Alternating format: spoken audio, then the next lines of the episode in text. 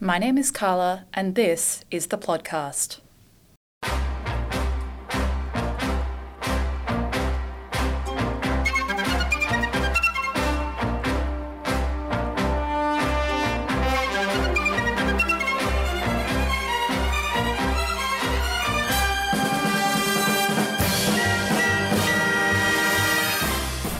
Hey, everybody, and welcome back to the podcast.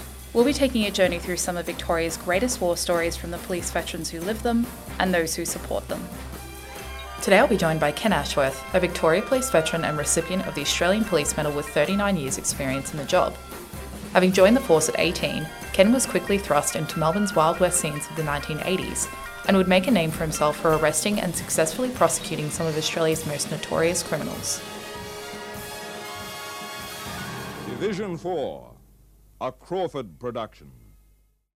Morning, Ken. Welcome. Morning, Carla. Thank you. How you going? Good. Yourself? Yeah, not bad, not bad. Good. So I want to start this off by talking about Division 4. For anyone that doesn't know, Division 4 is actually the theme music to this podcast. I didn't know what it was until Dave McGowan actually told me what Division 4 was as a show, same as Matlock and Homicide. But yeah, That's what uh, I grew up on in the early 70s. and yeah, well, common common theme here. Every veteran that I talk to, it seems when I ask them, why do you want to get into the force?" They say, "Oh, because I watched Division Four and Matlock and Homicide." Exactly. And I wasn't smart enough to fly uh, fighter jets. yeah. Yeah. Yeah. So kind of, it'd be good if you ran me through what it, kind of the transition story from dreaming about being in the force to actually joining the force. Sure, sure. It was my last year at uh, school. I went to Chadstone High School and um, I came across a fellow who was in police cadets uh, playing football. And um, I looked into that. I thought, oh, that, that'd be interesting. And as I said, growing up in the early 70s, watching all those police shows and that, I had the interest in it. Um, looked interesting. You could still do education and vocational things, and you were getting paid for it. And I thought, hmm, that's all right. I might have a crack at that. So I uh, finished up at school, did some interviews. I was accepted.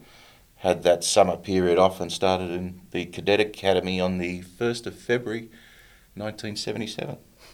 I love the memory recall that veterans have.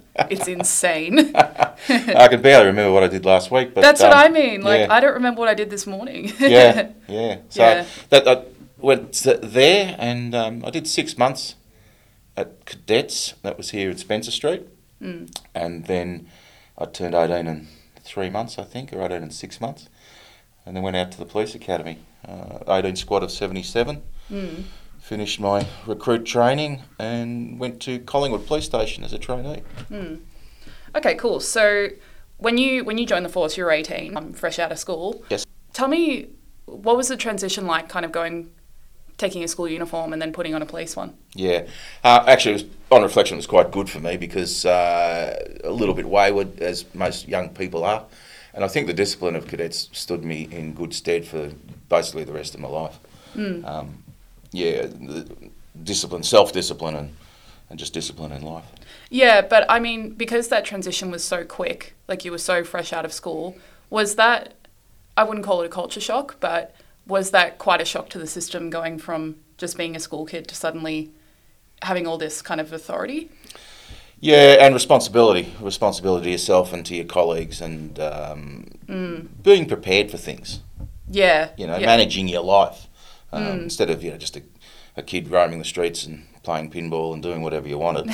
to all of a sudden you're in a regimented, um, disciplined Well, organisation. Yeah, and especially as well because because once we kind of hit 18 at least in Australia, you're kind of expected to just start your adult life. But when I think back to when I was 18, um, there's no way I could have been making massive decisions like that. Um, I don't think we're mentally as prepared as we think we are at 18. Yeah, I, I tend to tend to agree. I don't know how I did a, a lot of it back then. I don't know how a lot of veterans did it. A lot of the common story I seem to hear is, yeah, I started at 17 or I started at 18. Like that's very young. Mm, mm. On, on reflection, I had very good sergeants when Yeah. I first graduated. Um, they were very good, and they sh- probably shaped the rest of my career because, uh, which, as you know, is most of it, a fair percentage was as a detective. And the sergeants that I had at Collingwood at that time, they were all ex CIB, and they, they taught and trained me very well, and put me in good stead. And once I left the, that Collingwood as a training station, that was it. I always wanted to be a detective. Okay. So when you first started out at Collingwood, I've I've heard that in finding the quote good cops, um, you also found good crooks.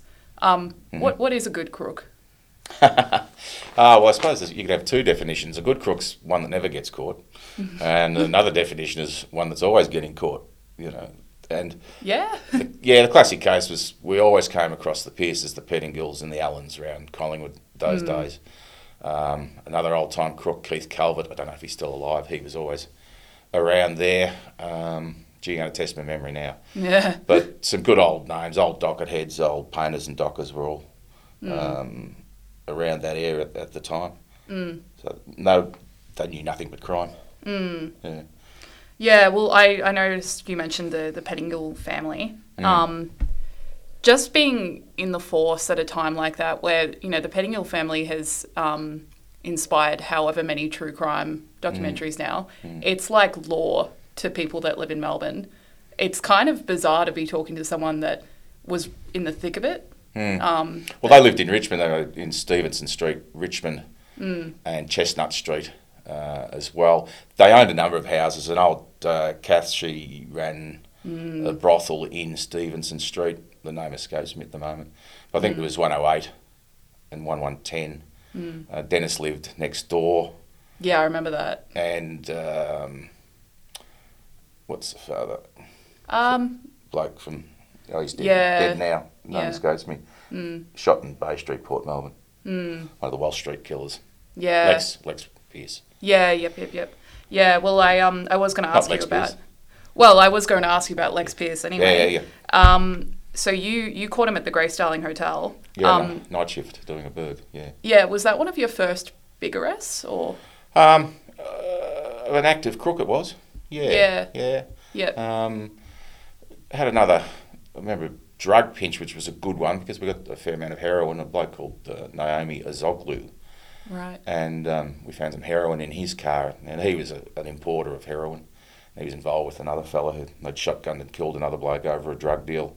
So that was a pretty good pinch as a as a connie. Mm. Um, and grabbing one of the Pierces or Pettingills as a connie was was good. Yeah, Yeah. caught him in the act. We had a bit of a toe to toe, and took him back to the police station. His co-offender, who I can't think of who that was now, and um, next thing, the whole family descends on the Collingwood police station at Eddie Court. We had to lock the front door and uh, call for backup, and other units came from around. But uh, yeah, they besieged the police station. Release him, release him, and it was yeah, And how did you? What did you even do in that situation? Did you wait it out? yeah, yeah. Yeah. Until the resources came and got rid of the rest of the family from out the front and processed Lex, and uh, yeah, he came to court and pleaded guilty in the end. Yeah. Yeah. So, are you one of those people who found that scary or really exhilarating? Exhilarating. Yeah. Oh, Yeah. I don't even know why I asked that question because most veterans do. Yeah. Like things that seem really frightening to me are like, oh, that was the best day ever. Yeah, It's so exciting. Absolutely. Yeah. Yeah. Yeah. Yeah. Yeah. Look, right through my whole career of 44 years, you know, I had some fantastic days. Mm. You know, um, as, as I said, I, I was involved in seven police shootings. Mm. You know, four were fatalities, and I'd pulled the trigger twice myself. And it's very exhilarating. Mm. But then you, that's when the issues start years later, and at the time you start thinking about other things. Well, what if this had happened, and what if that had happened? You know, and I had a young Mm. family at the, at the time. Yeah, which makes it so much more high risk. It's not just you anymore. Mm, so you start thinking about that. Yeah. But um, you just get sort of wedded to the job, and Mm. it's it's all consuming. I've never heard someone describe it as wedded before. Like Oh, just, yeah. wed to the job. Yeah. yeah, Yeah. it is part of your life. That's I think it's really apt. It's the most apt description I've I've heard so far that yeah, you just give up everything Mm. to this. well. I, like many people in the younger days and even in the latter days, you would give up rest days just to go in and do the paperwork. Mm. So when you're next rostered on, you could go out the van and catch more crooks. Yeah. You know, um, so you come in early, you do your paperwork. The sergeant go, "Who's got paperwork? No, mine's done. Okay, you're on the van or you're on the car. Great, and out you go. Well, it, it must be a good sign that, you know, you love your work. Oh yeah, you didn't. Yeah. No one ever went sick, and you didn't want to miss anything. No, no, well, because imagine missing out on Oh. you know, anything in, in that period of time. Absolutely, absolutely. And you had the esprit de corps. You formed some great uh, relationships. Yeah, I'm still great friends with people from cadets. You know, Yeah. we don't see each other as often, but we keep in contact on social media and things like that. Yeah, well, that's a big thing as well. I hear from people about the camaraderie, and that's the thing that you lose. It's the feel. It's the biggest loss when you're out of the job. Is the family that you had is is gone. Yeah, that it doesn't have to be. Yeah, It doesn't yeah. have to be. You know, there's plenty of lunch groups. Yeah, and that's what we're trying to do. Yeah, yeah, Um, and that's Police Veterans Victoria. I think is fantastic for that, for keeping Yeah. people in, in contact. yeah. Um, you can always pick up a phone and ring a mate, and yeah, So, um, the robbers. Um, I've heard Yep. before they often use uh, paramilitary tactics um, and very, very sophisticated surveillance. Um, so, tell me about kind of attempting to take down a gang as sophisticated as as them. Oh, we got a lot better when I was there as a sergeant. Um, things had progressed technically as well. So you would use surveillance, both electronic and physical. Um, use of listening devices, telephone intercepts. You know, everybody knows about them. Um, long distance surveillance. Um, you can use aircraft, things of that nature. Uh, yeah, so you can embed yourself into their world and know what they were thinking and planning. But you'd have to be one step ahead constantly. Absolutely. How do you stay a step ahead? Try and be as good as you can with the gathering of your intelligence. Yeah. Okay. Um, so I know as well um, when we're kind of talking about that period of time. Um, 1988 was an especially big year for you. Um, that was Ray Denning and Russell Cox. So, for those kind of unfamiliar with that whole scene at the time, can you can you take me through just that moment in time? Sure, I was a detective at the armed robbery squad at the time, and we were doing a surveillance operation on another um, uh, crooks. That was Operation No Name, that was called. Anyway, about a week before this day we arrested these guys at Doncaster, uh, Ray Denning escaped from custody in New South Wales. Now, Ray Denning was an active crook all over Australia, but particularly in New South Wales. And um, I got a phone call, I was in the office, and the Sydney Hold Up Squad rang. And I just picked up the phone and they said, Oh, keep a lookout for these two blokes, Ray Carrion and, and Ray Denning. They might be heading your way. They're escapees from up here. Okay. So I put it in the message book and bits and pieces. Well, lo and behold, uh, a week later, we're out on this surveillance operation. We get a message from the office Can you head to Doncaster? There's um, a suspect car, New South Wales registered, followed in a brambles truck. Okay, so um, we head out there. Other guys from the office come out, as well as um, uh, the local CI there at Doncaster. Cut a long story short, uh, one of the guys from the office, Dave Brody, gets into uh, suspect vehicle because the occupants had gone into the shopping centre and finds items belonging to Ray Denning and carry on. So we knew that that, that belonged to the escapees. Mm. So we set up a perimeter around it, and we were going to take them out when they came back to the to the car. Anyway, they go back to the car, and at the same time, this other car comes in, which was a Ford sedan, and pulls up right next to them. And there's a conversation going on. We had no idea who this fella was. Mm. Anyway, the plan is we'll t- we'll intercept the certainly the escapees, and we'll grab the other car at the same time if, if need be. So anyway, the car moves off. We run parallel, and as it turned right, we turned left. We do. This is no great speed or anything, so we go nose to nose. I get out and cover them with a shotgun as to other detectives coming up from the other side. They basically give up. That's Denning and carry on, and they get taken out of the car. But at the same time, this car, this Ford that had followed up behind, squeals off down the uh, to get away. And uh, then I hear all this crackling down the bottom of the, the uh, car park, and I'm, I'm standing on the bonnet of the car, and I could see the roof of that car going down the back, and then ran, got off the car and ran across with another detective, and we watched it come back up towards us. Um, we could see a glint and knew he he was armed, so a number of shots went off. We fired a number of shots there. A number of shots came up from behind as well and he clipped the car and then ran into the wall. Anyway, he gets dragged out of the car, and he's got um, identification by the in the name of Rossiter on him, which was a bogus thing. And that's a long story how we later tracked that down through a whole lot of uh, other avenues of inquiry and linked that to other people.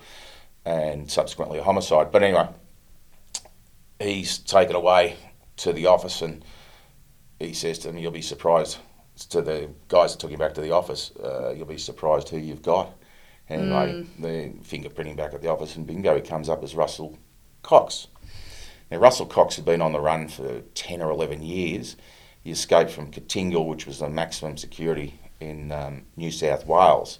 He cut his way out through a bar in the, in the exercise yard and, uh, and escaped that way. And he was wanted all up and down the eastern seaboard for a series of hold-ups. He was, a, he was a very good hold-up man. I remember Dave talking about that. Yeah, well, Dave was there on the day. Yeah, Yeah, yeah. he was a slippery guy. Yep, yep. um, Coppers had got him before, but he dropped, got the drop on him and got away.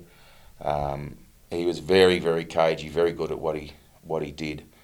Um, and he was also wanted for the murder of Ian Revel Carroll, who was a painter and docker, and that was down at Mount Martha in 1983.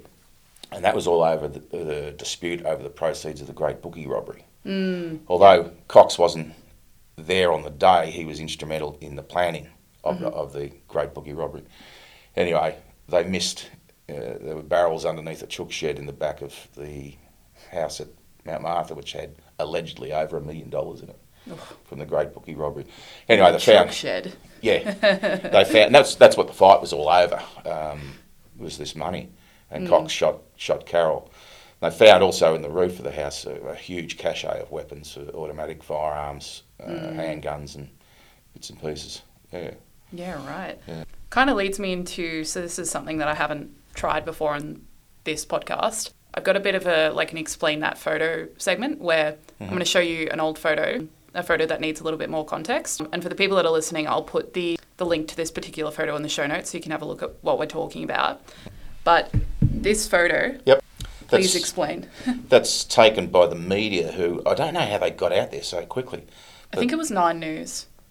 Might be. I've got the Yeah. tapes at home. Yeah. because I, I reinvestigated a whole lot of these matters um, in regards to a, a previous murder, which I touched on before. Um, that's Russell Cox being led away. In the front is Dave Brody, who I was talking to on the phone only yesterday. In the background is Steve Brown, uh, and of course Russell Cox in the t-shirt, and Barry Harnell at the back there. They're all members of the armed robbery squad and out there on the day. He looks so happy. Uh, Cox, no, not so happy, but uh, Yeah. yeah, yeah. Yeah, it's a it's a very similar photo to something Dave McGowan uh, showed me. Hmm. It was uh, I think it was a screenshot of the video where um, I think it was Dave and Cox in the back of the the back Yep. of the van.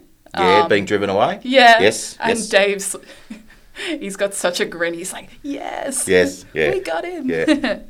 yeah, Yeah, it was just one of many big days that I've had. Yeah. yeah. Okay, cool. Yeah. Um, Good team effort. So, um, your work with the the Trident Task Force, Mhm. you were kind of apprehending some syndicates from the inside. Um, when I was kind of looking into this, I thought they were kind of like sea bandits because this was all happening. Um, this was all happening on the waterfront. Yep. Um, and there was a, a Chevrolet Impala with apparently twenty million dollars worth of substances inside it. yeah, it, um, it was imported from uh, America. It was it was the third of vehicle that had come through and was of, of interest. And it went through what we call the Seth container examination facility, and they X-rayed it and found in the back panels um, neatly packaged bags, and it put a drill into it, and it came up positive as uh, methamphetamine. and they put the customs drug dogs through it, and yeah, they went crazy as well. So um, we took that out to forensic science, and they got into it. They took the wheels off and went it underneath, so you couldn't wouldn't be disturbed. Pulled out all the things, and we did a substitute and put in devices in there as well. Sealed it all up again, and then um, eventually got collected and was put in storage for a little while. Then it got serviced, and we had telephone intercepts happening and listening devices all over the place. Plus doing our background investigation. And um, one night, uh, the where the car was garaged, he made some phone calls to a fellow who had come out here, who we referred to as the Spaniard, and he was the bloke that had packed the car. He had some debt owing over in the US, and he was the bloke that packed the car, and he came out to unpack the car because he could tell if it had been uh, tampered with. So we watched him go out to where the car was out in the uh, western suburbs, and we could listen because we had the devices in the car. Listen to him get into the car and start dismantling it, and he put all the, uh, the substitute in a backpack, and we arrested him at the front when he left the left the address there.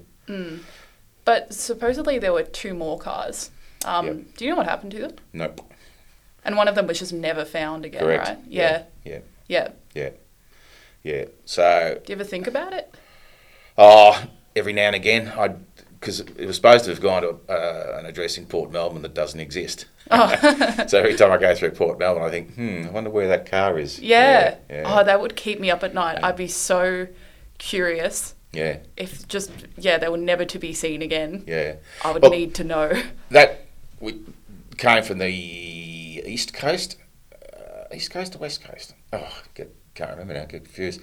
But we backtracked that car, and with the assistance of the DEA and uh, law NYPD, we got onto a syndicate over there that they were working on as well, and uh, the lead investigators for that job, uh, Bungala was was the name of the operation, Operation Bungala, went over to the United States and worked with them, and got the big head honcho of that syndicate and convicted him over there. So it was, it was really good, good operation that one. Yeah. Um, and then I know we were talking about it a bit before, but um, Operation Afloat. hmm That was the last big job I did. Yeah. Um, that went for uh, almost two years. It was um, uh, it's been finalised to court now, and everybody's convicted. But it was an undercover operation. Um, we ran with the AFP. Uh, Trident Task Force was joint agency, by the way.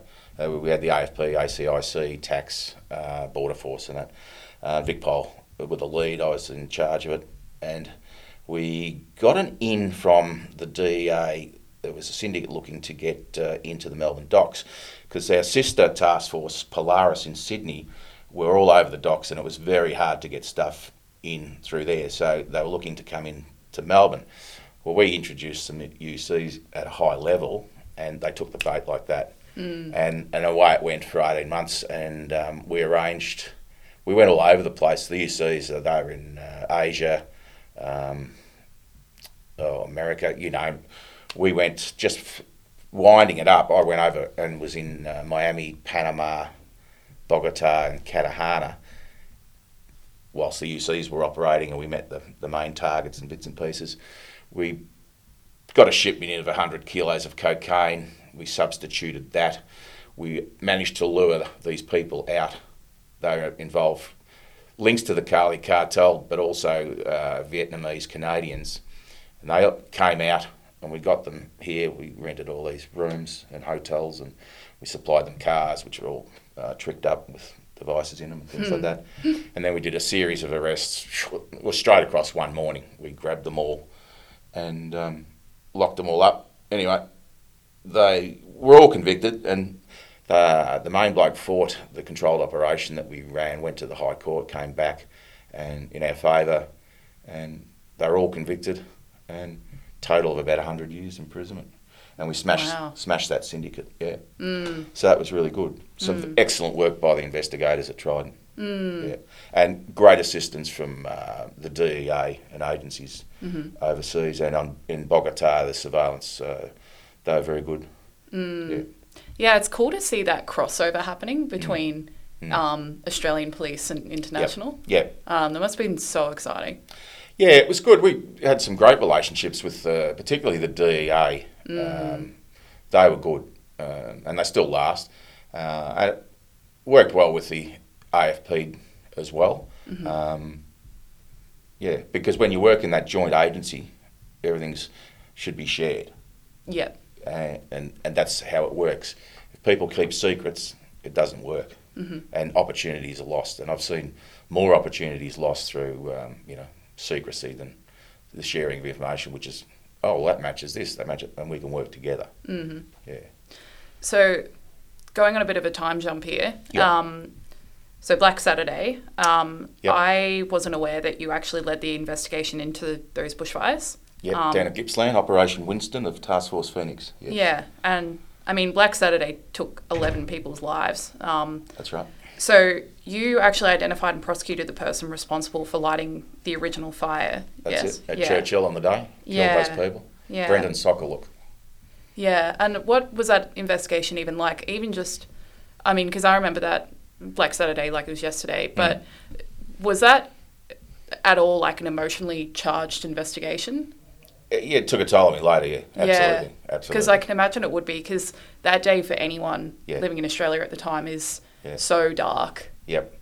Yeah, I, I, yeah, I do remember it well. I remember the day because I was actually at work and you could smell the smoke, you know, in the air from here uh, in Melbourne. And um, anyway, um, it was such a hot day and it'd been a hot week, all the, all the lead up to it. And I thought, geez. And I remember on the Sunday I was talking to my son. I picked him up from his work and I said, gee, think of the uniform, poor uniform blokes down, you know, dealing with all this and, and up north as well. You know, we get in Monday morning into the office and crime department, we get called in that um, we're going to take the lead on the investigations. And I was, as you just mentioned, tasked to go down and lead up the uh, Gips, uh, uh, yeah, the Gippsland investigation. So we had 11 people. I think 12 died. Uh, one was natural causes by the uh, the coroner, the PM.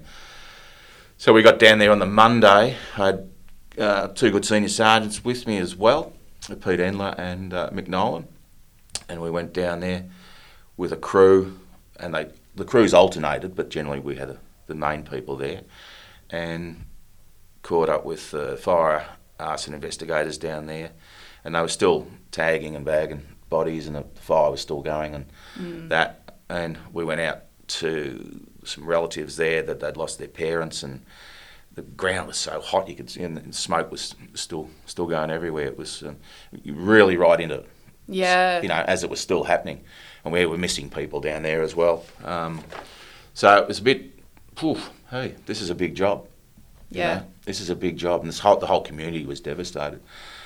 So I went back on the Tuesday morning, I think, and briefed everybody, called everybody in, and we were setting up an office to, to operate out of. And I said to the guys, I said, you know, on the face of it, it's pretty big and daunting, but we're all trained detectives, so let's go back to our training and let's do it by the book. Every everything mm. we're taught to. So now we've got the crime scene. We know where the crime scene is. So we went back out there, and it wasn't. It was just basic good plotting police work because mm. we went to the scene and we went and did all the neighbours. And if the neighbours weren't there, we went back and we found them and we spoke to everybody that was there and we got witnesses to basically who saw him starting that fire. And his car was there, and his car conked out, and he got it extracted out later. And he went back to the scene that night because he's an ex mm. CFA person. I didn't know that. Yeah. Really? Yeah, and he wanted to help, and he was told, no, go away. Oh, Because he had been a suspect for lighting fires down there before. the irony. Yeah, yeah. What? Yeah. Yeah. So um, anyway, we, we had an overwhelming case on him in the end. When we arrested him, which was later that week, um, we grabbed him in the street, took him back, searched his house. His dog, his dog was called Pyro. So, oh God. Yeah, he was Pyro. What? Yeah. And um, he, he uh, wasn't going to say anything, and um, he, he he needed an independent third person because he had um, some issues. So he said, "No, I didn't do anything," and he denied everything. And this, we've got this all on video. And he said, "No, no, no, don't, no, no, no, no." And uh, I said to him, um, "We're not going away. We're not going away at all, and you are under arrest, and you will come back with us." So we put him in the cells, and he was in there for about an hour. And we were talking about strategies, and we'd contacted the independent third person and the forensic um, doctor to come and examine him, that he was suitable to be interviewed and knew right from wrong, all that sort of stuff. So we were waiting for all that to occur, and then we get a message from the watch house keeper downstairs. Oh, the bloke you've put in the cells for the fire wants to talk to you. Okay, so I say to the two investigators, um, wear some covert microphones and make sure the first thing is that you get him to say, apparently you want to speak to us, because it was at his request, which they did, of course, and uh, bang, he confessed to the to the whole lot. Mm, Yeah, just like that. yep. And then later on, interviewed, he was he confessed as well. I wonder. I mean, that's such a short amount of time to change your mind to just suddenly confess. Well, I think he knew that it wasn't just a case of uh, I'll just tell the coppers I didn't do it, they can't prove it, and they let me go, which has happened in the past. Yeah. I think he thought, hang on, I am in the inside of a cell. uh, I don't know all these people. and they seem to know what they're talking about. So Wow. yeah, Yeah, I, I'm, I'm not sure I've heard of, of a situation like that before to just cave so quickly. Um, I would love to know what was going through his head at the time, like the panic. yeah, Um, yeah, yeah, yeah. So I, I, the only thing I put it down to was that uh, he knew that he was in trouble, and perhaps he uh, mitigate his responsibility. He'll, he'll confess to it to, to a degree. yeah, maybe. Yeah, he said he was sorry what happened. Well, yeah, You know, but um, yeah, that's what happens when you go lighting fires on days like that. yeah, and I'm sure he would have understood Yeah, yeah. know, he did. He, what- some of the people died. He knew. happened. Oh God. Yeah, well, I think he, he lit the fire because he likes fires. But what happened that day? It was the um, the wind mm. was terrible, and the wind mm. change from turned it into a huge front, which then swept through mm. Churchill and yeah, killed all those people. Yeah. So, you you said something once to John Silvester.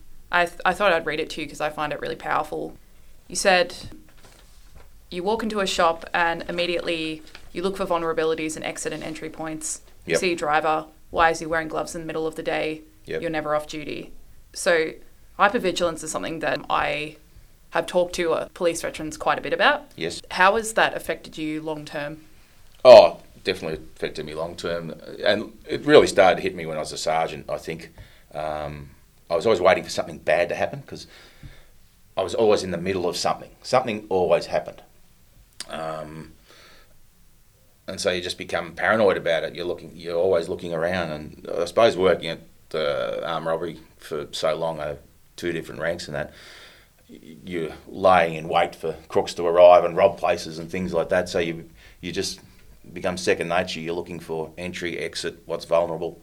Um, here I am off duty. What if something happens in front of me? You know. Well, you're by an exit point right now. Yeah, I know. So, but I'm looking at the door over there. Yeah. So yeah, you try to cover it. Um, yeah, and you just become hyper vigilant, and then you think about things, and you you don't sleep. That, that's when I really first noticed it was um, you'd wake up at two or three in the morning. It always seems to be three o'clock in the morning when the demons come and you start reflecting on things and you know uh, some of the, the critical incidents that you're involved with, particularly the one where we did the raid and the member was shot because the bullet whizzed past my right ear. Right. And you just remember it so clearly, um, you know, because then we had to deal with the crook, we had to deal with the, the, the whole whole lot of it, and the injured member, who fortunately survived and still alive to this day. Um, yeah, so start thinking about all those sorts of things. Um, Operation Pig Out, we my crew started, which was all the hold-ups out at Endeavour Hills on the pizza places, and uh, which turned into Operation Hamada, which turned into the Moorabbin Street Moorabbin police killings. Mm. You know, and I knew both Gary and, and Rod because um, when I was the senior sergeant at Prahran and Rod was in the special duties there, and I'd sent him to the DSG because he was a good operator. And Silky I'd known from the crime department, and uh, he was a sergeant when I was at St Kilda. He was a senior sergeant there, and, and I sent him there to the DSG as well. And I sort of felt, you know, I always felt and still do a bit guilty that I started that job and two people I knew ended up being killed out of it, you know. That- yeah. Yeah. It's So those sorts of things play on your mind, and absolutely. you know, you you reflect on those critical incidents, and you think, Jesus, how lucky was I? And you know, it Yeah. could have turned to turned to crap. And There's we- all those what if scenarios as well. yeah, yeah, yeah. We ran another job where two crooks were shot dead. They were doing a hold up out at Hampton Park, and I was in charge of the, the armed robbery team out there at the, at the time. So, and that went through the coronial inquest, and you know the whole department were all, all on edge, and I felt a bit abandoned on that. But um, anyway, the coroner found found in our favour there was no problem there. But yeah, so all those little things that all build up over the years, and then you got the internal stress of uh, which is created by the police department. You know, everything's urgent, everything's got to be done by close of business, and Yeah. you know yeah. they put you under that sort of pressure, and uh, you know Yeah. the constant what ifs, yeah, buts, and maybes, and have you considered this? Have you considered that? Well, yeah, I have, and yeah, yeah, Mm. yeah, And hypervigilance over time, um, yeah. the just being in that like quote unquote, you know, fight or flight. Anxiety kicks in. Yeah, yeah, yeah. and then you go from so anxious that you're waiting for something bad to happen. Mm. It's past, and then you hit the depression. Yeah, well, and I'm sure that comes about as well because you're just exhausted from being Yeah. anxious all You're tired all the time. Yeah. All the time. Yeah. Towards the end of my career, there were, there were some days I could hardly get out of bed. Mm. And there were days I didn't go into the office. And I said, look, I'm just going to work from home. Um, you know, because when we were doing Operation Afloat, we had UCs overseas. Like, and you were working 24 hours, even though you're not sleeping when you're trying to sleep, because it's daylight over there, but it was night time here and things like that. And I'd sit at home, and I'm trying to watch television, and I've got the laptop, and I'm approving all these things as it's all going going along. And then you got, as a, again, you got the internal pressures of not only VicPol, but we had internal pressures from the AFP as well, and the politics starts kicking in and all that sort of stuff. Yeah. And it just all became so stressful. Um, and I went and saw my, my GP, and he, he well, he's been on my back for ages. He said, you know, it's too stressful. You, you've done enough. You don't you don't need this, you know. But again, you get that adrenaline of a good job, and you've got these good crooks, and you know, that's Yeah, what that's what keeps keeps Yeah. you going. But in the end, I just had enough, and so he put me off on on work cover. Um, then I went and saw a psychologist who was very good, and a psychiatrist. I was on medication for a while. I'm now off that. Um, and then I went and did the uh, Melbourne Clinic, uh, a course there for emergency service workers. And there was guys from uh, CFA, um, Fire Brigade, um, and coppers there in, this, in our group, and we all went through it. Uh, now I've got a certificate to say that I'm sane. I would love one of those. Some people still dispute that, but anyway. but that was quite helpful um, for a, for a number of months. Um, yeah. So, but I think just getting out of the job. And Yeah. When I eventually did retire, uh, I retired on my own uh, own grounds, if you will, yeah. rather than pushed, Mm-hmm. because that's what they do. Mm. You know, you just washed up and just cast aside. I know it sounds harsh, and I don't want to sound bitter and twisted to the police force because I had a great career. Yeah. You know, it took me Yeah. around the world one and a half times. You know, got a Churchill scholarship. You know, Mm. fantastic. You know, I've got all the all the All the awards. accolades. Yeah, all the awards and decorations. Got an Australia Police Medal out of it and Australia Mm. Day honours and things like that. So it was very good to me in that regard. But it just took a toll. I was burnt out and. Mm. And I've I've asked this to a few veterans, but and I think I already know the answer to this, but if you could turn back time, would you have still joined the force? Probably. Yeah. Yeah. Either the military. Yeah. Yeah. I don't really expect anyone to say no to that question because Yeah. most people, Yeah. despite the, the struggle, still love the job. Oh, I had a ball. Yeah. Had an absolute ball. Some very bad days, but um, yeah, generally Mm. overall it was good. Could you have seen yourself, I mean, apart from the military, could you have seen yourself doing anything else? Yeah, I actually applied for some horticultural jobs. Oh, okay, Yeah, cool. Yeah, yeah. Which I didn't get, obviously, Yeah. and so I joined the police force. Yeah. But that would be the only other thing. Um, Hmm. Yeah. Yeah, but um, I was talking about this with, with Keith Banks. That sliding doors Oh, moment. Banksy. Yeah, yeah. Yeah. Yeah. That sliding doors moment where if you had have cho- and again this is such a what if thing, but if you had have chosen, you know, if you're a horticulturist, Horticulturist. yeah. If you were doing Say gardener. yeah, yeah, gardener. It's a fancy term for gardener. if you had have been doing that right now, you know, you don't know like what sort of a person would you be? What sort of you'd have a life full of different memories, different Mm. Absolutely. people. Wouldn't you be so cynical, so cold, so calculating in this job. You know, particularly where I've worked, you know, um, robbery, homicide, the task forces, Purana, those sort of places, you know, you don't deal with nice people. Mm. It's as simple as that. Um, and then there's the flow-on effect of their families and friends. They're not nice either. Mm. So you, you get this view that everybody you deal with's um, a crook, Mm-hmm. never to be trusted, and, and anything like that. So that's Mm. where your, your your police family is quite important because Mm. you've got that esprit de corps and you know who's who and how they think. Mhm. Yeah, Um, generally got your back. Mm. And and with mental health, um, how would you like to see our approach to especially veteran mental health change? Um, be spoken about more openly and bluntly. Mm. because I talk about it openly and bluntly. Um, you know, it's something I think there was a culture, particularly when I joined the job and for most of my service, there's a culture you don't talk about that. Harden up, go to Bunnings, get some cement and harden up, all that Yeah, sort of up. bullshit. you Yeah.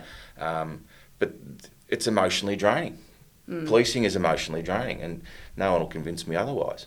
No, Um, absolutely So not. So I think it's got to be spoken about more and openly accepted.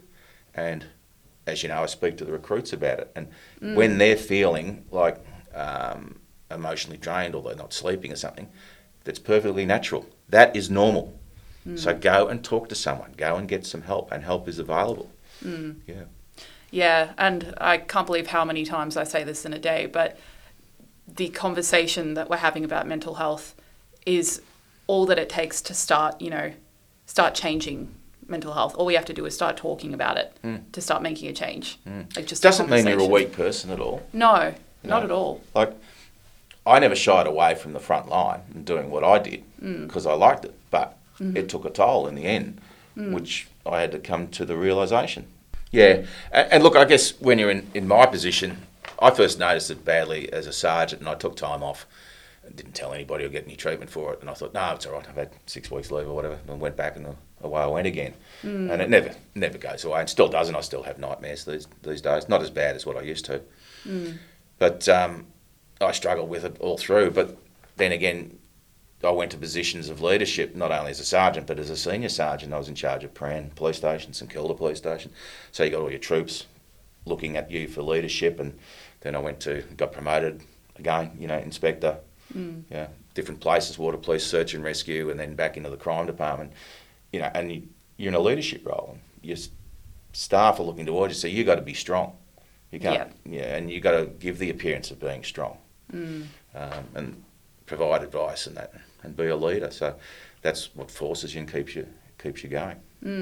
Until the end, you just had enough, and it's, it was described to me, and I think it was quite quite a good description that. Um, Every critical incident, everything that causes you stress and anxiety is like a drop of water going into a glass, and Yeah. eventually it overflows. Yeah. And that's what We happened. love the bucket analogy. That's it, yeah. Yeah. And that's what happened to me. It just yeah, overflowed. Yeah, and it's funny to the everyday person, it can seem so small. Mm. What ends up tipping your bucket over, a lot of people say, like, oh, yeah, it could be anything. Like, you burn a piece of toast, Mm. that's it, Yeah. crumbled. And it doesn't make sense to. Why isn't this person. working? And you smash it. down. Yeah, yeah, yeah, yeah. yeah, But what, yeah, what some people don't understand is, you know, once it's full, you cannot physically get any more water in there. Correct. Yeah, I love that analogy. Um, so I wanted to ask you as kind of a final thing. Sure. Um, how do you manage your own mental health now? Um, I try to exercise as much as I can, walking. Yeah. Um, I was doing a lot of bush walking, have done over over the years. That's what I like doing, getting out, being alone where you can, can you, just with your thoughts, things like that. In the mornings, uh, I'm back walking now. I hadn't for a little while. In the summer, uh, I'm on my bike every morning, riding. So that that's great for clearing your head and listening to music. I still drink too much. But um, yeah, and catching up with mates. Yep. And garden. Yeah, Yeah, it's something. garden's Um, very important to me. you uh, you growing anything particularly cool at the moment? Lettuce.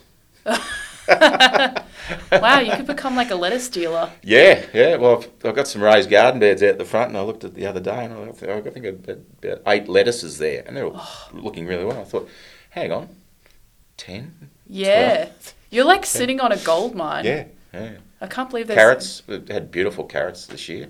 Uh, some sweet. The grandkids love them. Mm. So they were over a couple of weeks ago and ripped some out and washed them. They're into them. So I gave all my kids lettuce to take home as well. um, yeah, got some some peas. They didn't do too well. Some chilies. Chilies are done really well, which I just sent off to a to a mate who loves them. Um, that's all I got in at the moment. Great.